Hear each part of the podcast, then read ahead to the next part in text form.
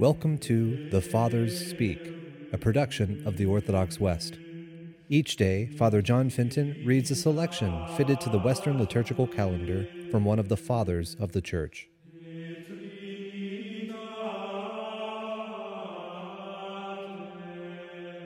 From a letter by our Father among the Saints, Leo the Great. To speak of our Lord, the Son of the Blessed Virgin Mary, as true and perfect man, is of no value to us if we do not believe that he is descended from the line of ancestors set out in the Gospel. Matthew's Gospel begins by setting out the genealogy of Jesus Christ, son of David, son of Abraham, and then traces his human descent by bringing his ancestral line down to his mother's husband, Joseph. On the other hand, Luke traces his parentage backward step by step to the actual father of mankind, to show that both the first and the last Adam share the same nature.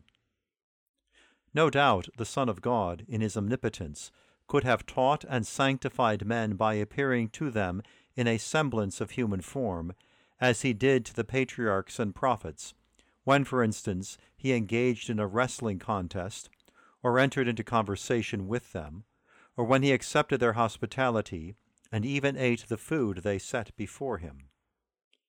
But these appearances were only types, signs that mysteriously foretold the coming of one who would take a true human nature from the stock of the patriarchs who had gone before him.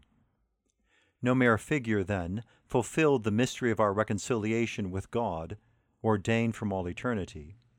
The Holy Spirit had not yet come upon the Virgin, nor had the power of the Most High overshadowed her, so that within her spotless womb wisdom might build itself a house, and the Word become flesh.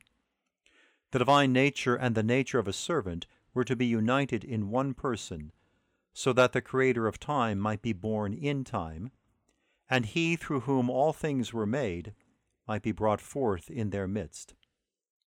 For unless the new man by being made in the likeness of sinful humanity, had taken on himself the nature of our first parents, unless he had stooped to be one in substance with his mother while sharing the Father's substance, and being alone free from sin, united our nature to his, the whole human race would still have been held captive under the dominion of Satan. The conqueror's victory would have profited us nothing if the battle had been fought outside our human condition. But through this wonderful blending, the mystery of new birth shone upon us, so that through the same Spirit by whom Christ was conceived and brought forth, we too might be born again in a spiritual birth. And in consequence, the evangelist declares the faithful to have been born not of blood, nor of the desire of the flesh, nor of the will of man, but of God.